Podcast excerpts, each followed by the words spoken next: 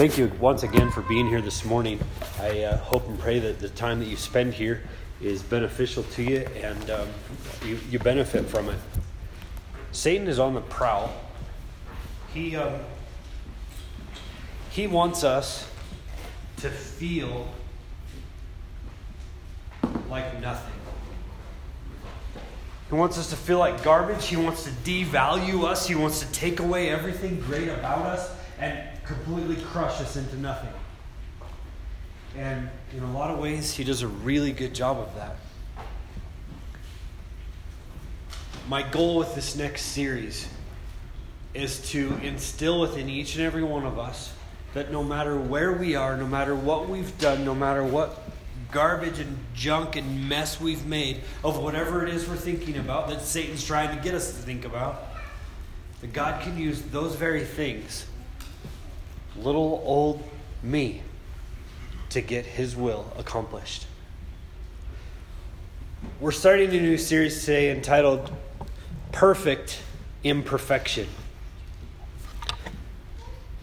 God does some amazing things with people in his word, both Old Testament and New Testament. We're going to look at several of those over the next few weeks. The guy we're going to look at today, his name was Abraham in our discussion groups this morning, we were able to spend a few minutes looking at part of his story and, and find out exactly where he was at and what he was, what he was doing and the promise that God made to him. He was the beginning of a great nation, the Israelites, and later they're known as the Jews. Later in this series, we're going to look at Moses and David and Solomon and Paul, James, and then we'll end with, with Joseph and Mary. God found these people extremely useful, yet they had some amazing flaws. Flaws in which we would think would, would disqualify them from even being God's people.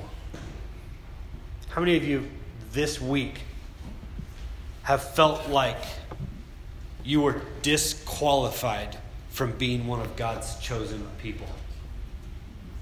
Yeah, me too. Satan wants us to feel that way. He wants to defeat us, He wants to discourage us with that. The point I want you to get from this series is this God's perfect will can get accomplished through an imperfect you. Through your imperfection, God's perfect will can get accomplished. Let's look at the story of Abraham. Abraham was faith personified. You could start in Genesis chapter 12 and read all through Genesis chapter 25. And you'll see story after story after story where Abraham was faith personified. He took on what it was God wanted him to take on, and he was faith. He's a definition of faith. We go back to, to Hebrews chapter 11, and, and we call this the, the Faith Hall of Fame. We see busts, right? From about here up in the, the Sports Hall of Fames. We see in this Hall of Faith just this much from here up of what these people got accomplished for God. Look at it with me. Hebrews chapter 11. I think this one's on the screen. Hebrews chapter 11. What is that weird box up there? Need to figure these things out. I'm glad I turn around once in a while to see how to see how things work and don't work. The imperfection is going to be amazing today. Just be aware of it.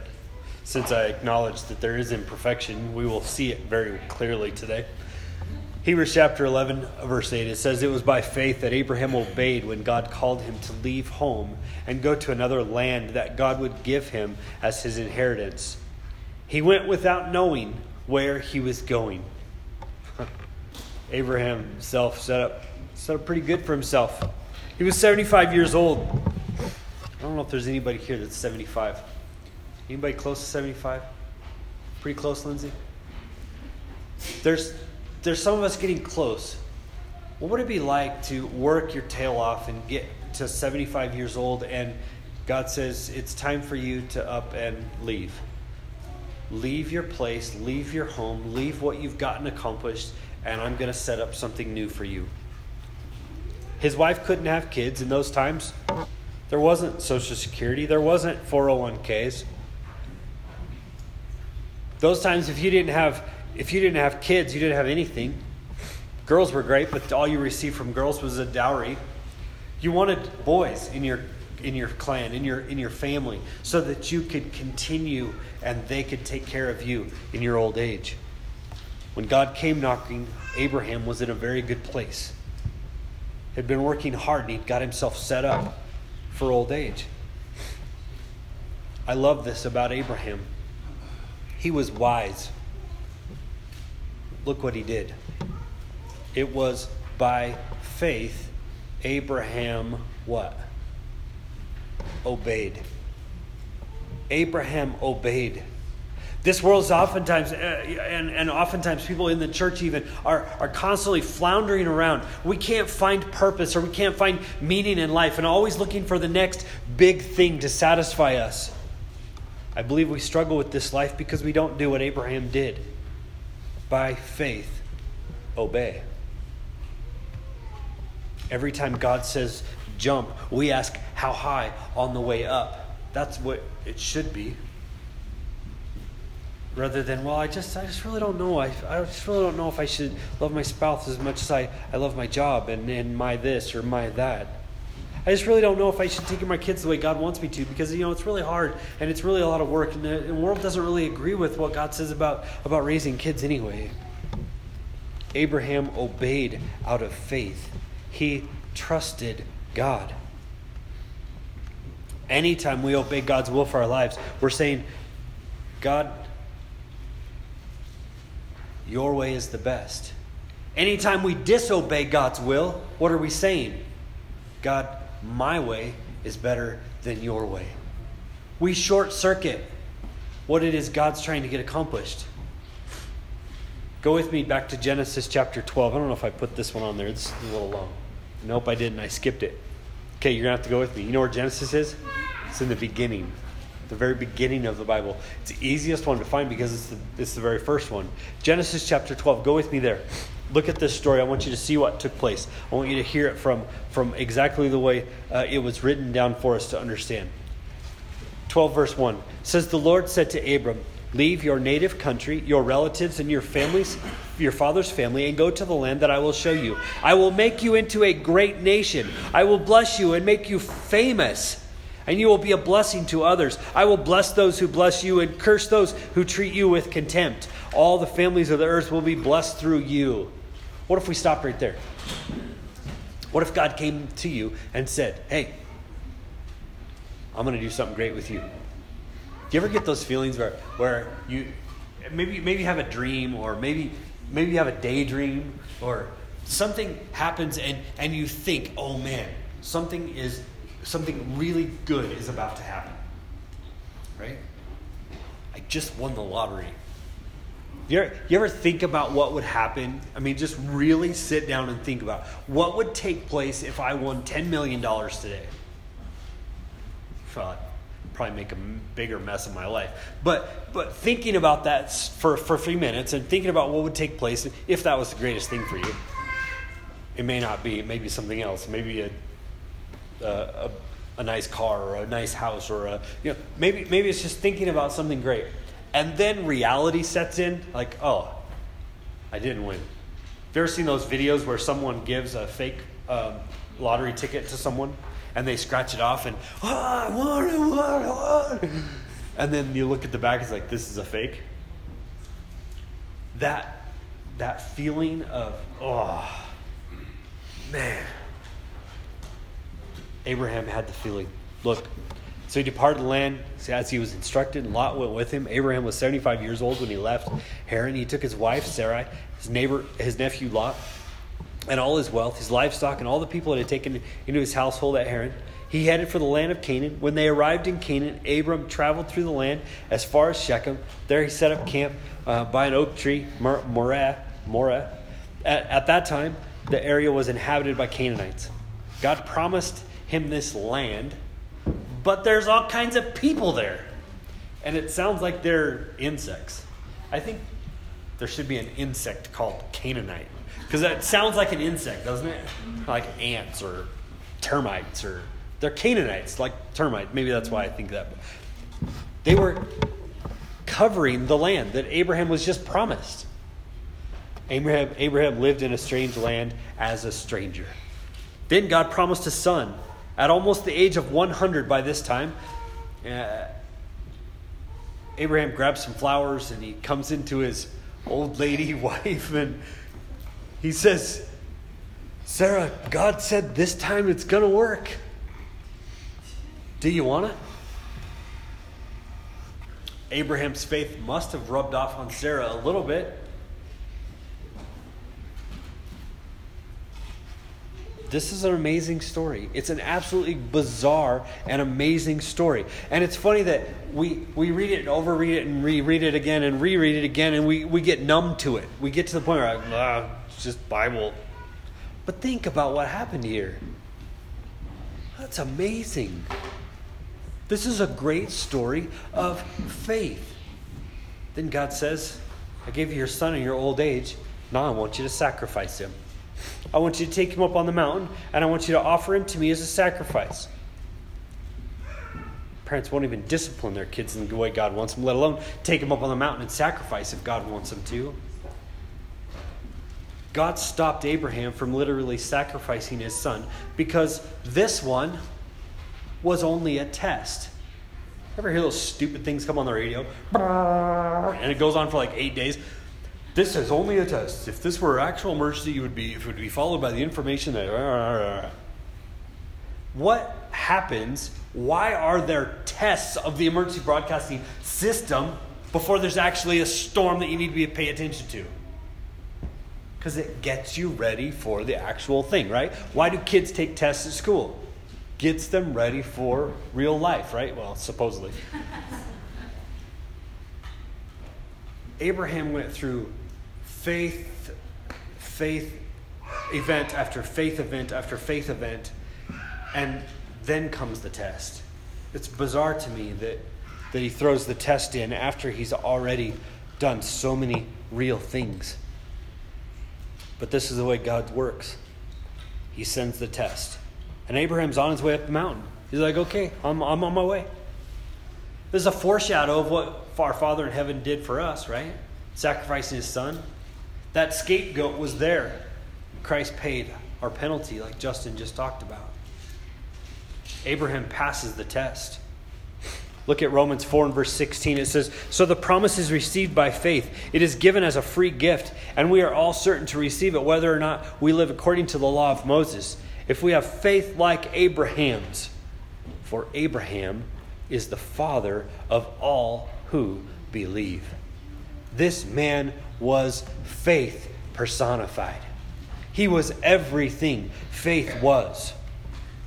How did Abraham know it was right for him to go up on the mountain and sacrifice his son? What was that little voice inside of his head? People say if you eat cheese, you have weird dreams. You, you believe that? Has anybody ever heard that? No? Maybe it's just me. What causes weird dreams for you? Does anybody have anything that they do that causes weird dreams? You go to sleep. Somebody said that if you eat cheese, you have weird dreams, right? Before you go to bed. Somebody said it. I don't know where I heard it. Just go with me on this, all right? So, so parents, if you have a weird dream and God asks you to take your child and go up on the mountain and sacrifice them, please just chalk it up to the bad cheese, okay? Because God is not going to ask you to sacrifice your child. How did Abraham know it was from God and not just bad cheese? If we read Genesis 12 through Genesis 25, we will see that Abraham is talking and walking with God all throughout his life, step after step after step. God had proven himself over and over and over again to Abraham. Look at it uh, Genesis 22. Jump with me to 22, verse 3. It says, The next morning, Abraham got up early. He saddled his donkey and took two of his servants with him, along with his son Isaac. Then he chopped wood for a fire, for a burnt offering, and set out for the place God had told him about. On the third day of their journey, this wasn't just, oh, let's happen into the backyard. On the third day of their journey, Abraham looked up and saw the place in the distance. Stay here with the donkey, Abraham told the servants. The boy and I will travel a little farther. We will worship then, there, and then, what does your Bible say? We will be right back. We will come right back. Abraham knew something was up. He knew that he and his son would come back because he knew that this was the promise. He had faith. Hebrews talks about it. Look at Hebrews 11, verse 17. He says it was by faith that Abraham offered Isaac as a sacrifice when God was testing him. Abraham, who had received God's promises, was ready to sacrifice his only son Isaac, even though God had told him, Isaac is the son through whom your descendants will be counted. Abraham reasoned, verse 19 says. Abraham reasoned that if Isaac died, God would be able to bring him back to life again. And in a sense, Abraham did receive his son back from the dead. You see this? The reason Abraham was willing to sacrifice his son is because Abraham had been following and obeying God all the way along. This guy was amazing. He had amazing trust in God. He didn't have it all figured out, but he was willing to obey at any cost. This was the best of the best. This was perfection. This was faith personified. Now we go beyond the perfection. There was a little lie that was shared. Look at Genesis chapter 12, verses 10 through 13. At that time, a severe famine struck the land of Canaan, forcing Abraham to go down to Egypt, where he lived as a foreigner. As he was approaching the border of Egypt, Abraham said to his wife, Sarai, Look, you're a very beautiful woman. Cruising down the road, custom camel, custom exhaust, right? Sure it was pretty awesome. Having a chit chat with his beautiful wife of 75. They must have had something going back there because she was beautiful. And she was old just like him. When the Egyptians see you, they will say, This is his wife, let's kill him. Then we can have her. So please tell them you are my sister. Then they will spare my life and treat me well because of their interest in you. She's my sister.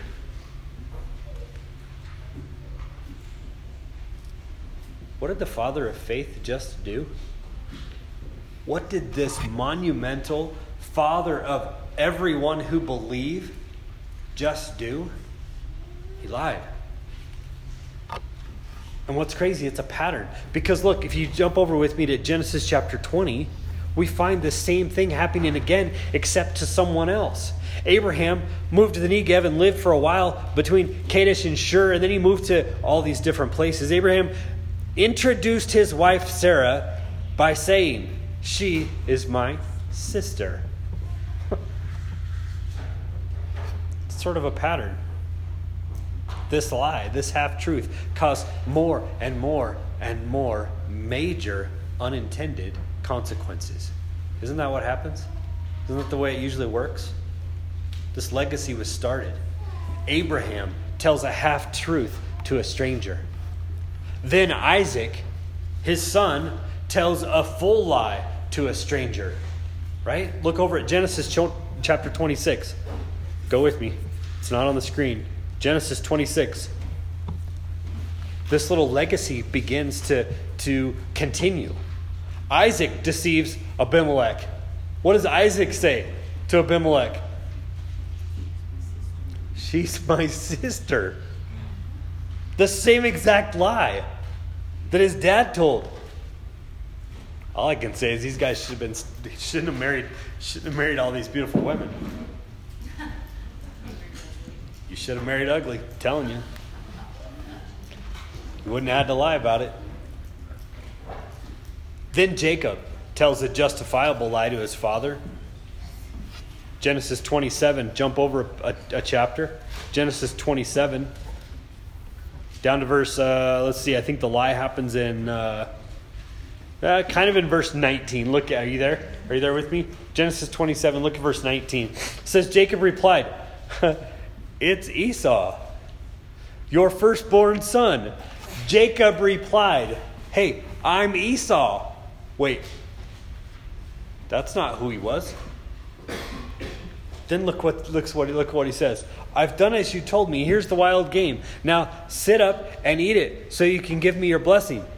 Isaac asked, How did you find it so quickly, my son? Now Isaac, or yeah, Isaac goes and, and he pulls God in on this lie. Look at what he says. How did you find it so quickly, my son? The Lord your God put it in my path, Jacob replied.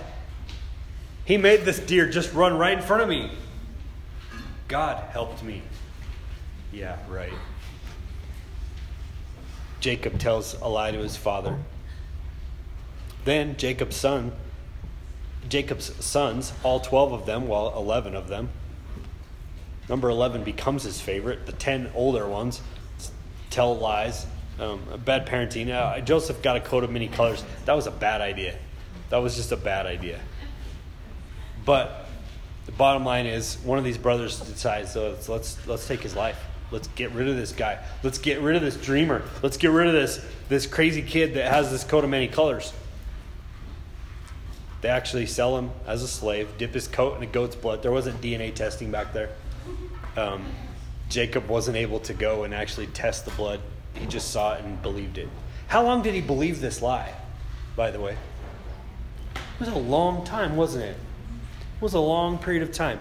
Jacob sits in utter dismay and utter, utter demise because his favorite son was killed by a wild animal. Not until way later in Jacob's life does he find out that Joseph is still alive. Not because they were facing death like their great grandfather, not because not because there was a, a blessing that was going to get missed, like Isaac, simply because they hated their spoiled, rotten little brother. This is the progression. It's generational sin. Smell what I'm stepping in here. We think our sin is just between us and God we think it's just between us and God. We think it's all, you know, it's, it's all right. Nobody, nobody else see it. Two things happen when we think this. One, in the unseen, or I should say in the seen world, we get watched. Abraham got watched. He thought it was just a conversation between him and, him and Sarah on the camels. But it didn't turn out that way. It went far beyond that. In the seen world, we get watched. In the unseen, Satan gets a foothold. Yikes. Everything we do has consequences and ripples.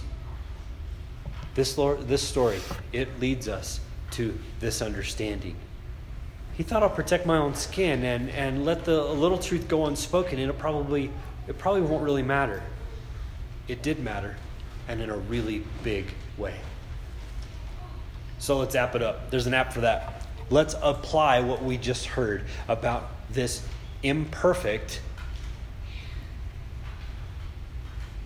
person that God used to get great things accomplished.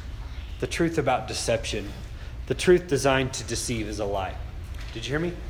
A truth designed to deceive is a lie. We can be tempted to say true words that will lead others to believe a lie. Never hide behind a technicality. If your boss, if your if your lawyer, if your parent tells you okay, don't fall for it. It's still a lie. James chapter 5 and verse 12 says, My brothers and sisters, above all, do not use an oath when you make a promise. Don't use the name of heaven or earth or anything else to prove what you say. When you mean yes, say only yes. When you mean no, say only no so you will not be judged guilty. A truth designed to deceive is a lie. Secondly, don't wreck the surprise birthday party. Don't overdo this principle, right? Don't go, don't go crazy with this. There's constantly people running around with zero social skills that wreck everybody's surprise birthday party in the name of speaking the truth, right? Hey, look at our new baby. She's ugly. Do we say that? Oh, it's a baby. That's what you're supposed to say if it's really ugly baby. Oh, it's a baby. So, Matt, if I come up to you and Brittany in a little while, after this baby's born, say, oh, it's a baby, you'll know.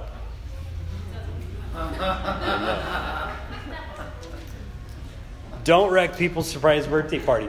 Tell, tell Matt and Brittany that the baby's beautiful, all right? Don't be ruining people's surprise birthday parties. You see the difference, though. There's a few legalistic, pinheaded Christians running around letting everybody's yeah, er, letting their yes be yes and ruin everybody's surprise birthday parties. Don't become legalistic. Don't become pharisaical in this idea of always sharing the truth and always being honest. Do lose the sale. What do I mean by that? If you have to be dishonest in any way when it comes to financial gain, walk away. If your loan broker says, "Well, just just write this or just or just say this," everyone else is doing it and it's working out just fine. Walk away from that deal. Do not go there. If you get the deal with a little truth here and a little less truth there, essentially what you've done, like Abraham, you've gone to Egypt and you told them she's your sister. Might work out for a little while, but dishonesty will always catch up with you. Proverbs 19:22, look at this verse. This is awesome. It's only human to want to make a buck. But it's better to be poor than a liar. Don't doctor up that resume just to make yourself sound good, just get the better job. Say it like it is. You'll go a lot farther that way. Are things worth your integrity? No. Heaven's going to be this really cool place. And if you throw out your integrity to make a sale or get a loan or, or pretty up your resume for a good job, you'll miss out on heaven. Don't do it, it's not worth it. Lose the sale before you tell a lie. But I want us to understand that sometimes there sometimes a lie is justified. We live in a fallen world. When I lie, I'm afraid. When I lie, I, I want to advance myself. When I lie, I just I want to avoid poverty. That's totally wrong. Absolutely, totally wrong. But in a fallen world, sometimes we have to choose a lesser of two evils. The only justifiable time is when it protects a life. I mentioned it the other day. But if you were put in a position of protecting someone from a life ending danger, it's justified. If you're hiding Jews from Nazis, would you tell them the truth when they came to your door? We go back and forth on this, right? We go back and forth. what do I what do I do? What do I But answer me this one. How many of you in your lifetime have held and hid a Jew from a Nazi? Anybody? No, we haven't.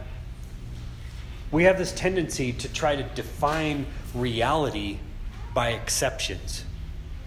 We say, "Oh well, it would have been it would have been the end of at the end of our lives if we would have." No, it wouldn't have been. You might have missed out on one meal. You might have missed out on a paycheck or two. You might have missed out on that little bit bigger house. But you know what? It's not worth it. Sometimes the lie is justified, but only when it protects someone's life.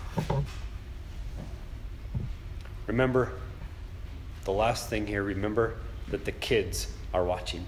This is real. As a counselor, as a youth leader, as a, as a minister, I hear stories constantly about people's parents. I like to ask the question about people's parents because I learn a lot. I learn a great deal from that line of questioning. But what I've learned more than anything is that parents rarely get away with anything. It scares me to death. You can be dishonest now and think you're covering it up, but let me tell you, it'll all come out later. To some youth minister somewhere, to some minister somewhere along the line, it's going to come out. They hear what you do, and then they make their own definition and how to work it out. Well, well, well, tell them I'm not here if the phone rings. Yeah. And we're shocked. We're, we're blown away and we're just completely appalled when they come upstairs and say, Oh, yeah, Dad, my homework's done. What? Parents realize your kids are watching and they're learning and realize that their boundaries and, and their application is different from yours. The little things matter in your walk with God. Abraham's little lie had very big consequences. We don't want to allow that to happen. Godly perfection in an imperfect human. Abraham was the father of all who believed. The passage of scripture says he was the father of all who believed. Yet, you know what? He told a very costly lie that started a, a huge, a huge roller coaster, a huge uh, landslide of more lies to follow. Just realize that you yourself doesn't matter where you are, doesn't matter who you are, doesn't matter what you've done, doesn't matter how many flaws you have, God can still use you. We still think of Abraham. We still read the Hall of Faith. Abraham is still there. His name wasn't erased, and it never will be. God used him, imperfect Abraham, to get amazing things accomplished. Let's pray. God in heaven, we thank you so much for being our God. We thank you for the hope that we have. Being such knuckleheads sometimes, just failing after failure after failure in our own lives. God, help us to realize that that's just Satan trying to get us down. That's just Satan trying to discourage us and make us into a pile of rubbish. But God, help us to realize that even though we do fail and that we do fall, we can get back up and still be used by you. God, help us with this one. Help us this with this with this one about about lying, about being honest. God, help us not to be deceived by Satan and think it's okay. God, help us be real with who we are. Pray these things in Jesus' name.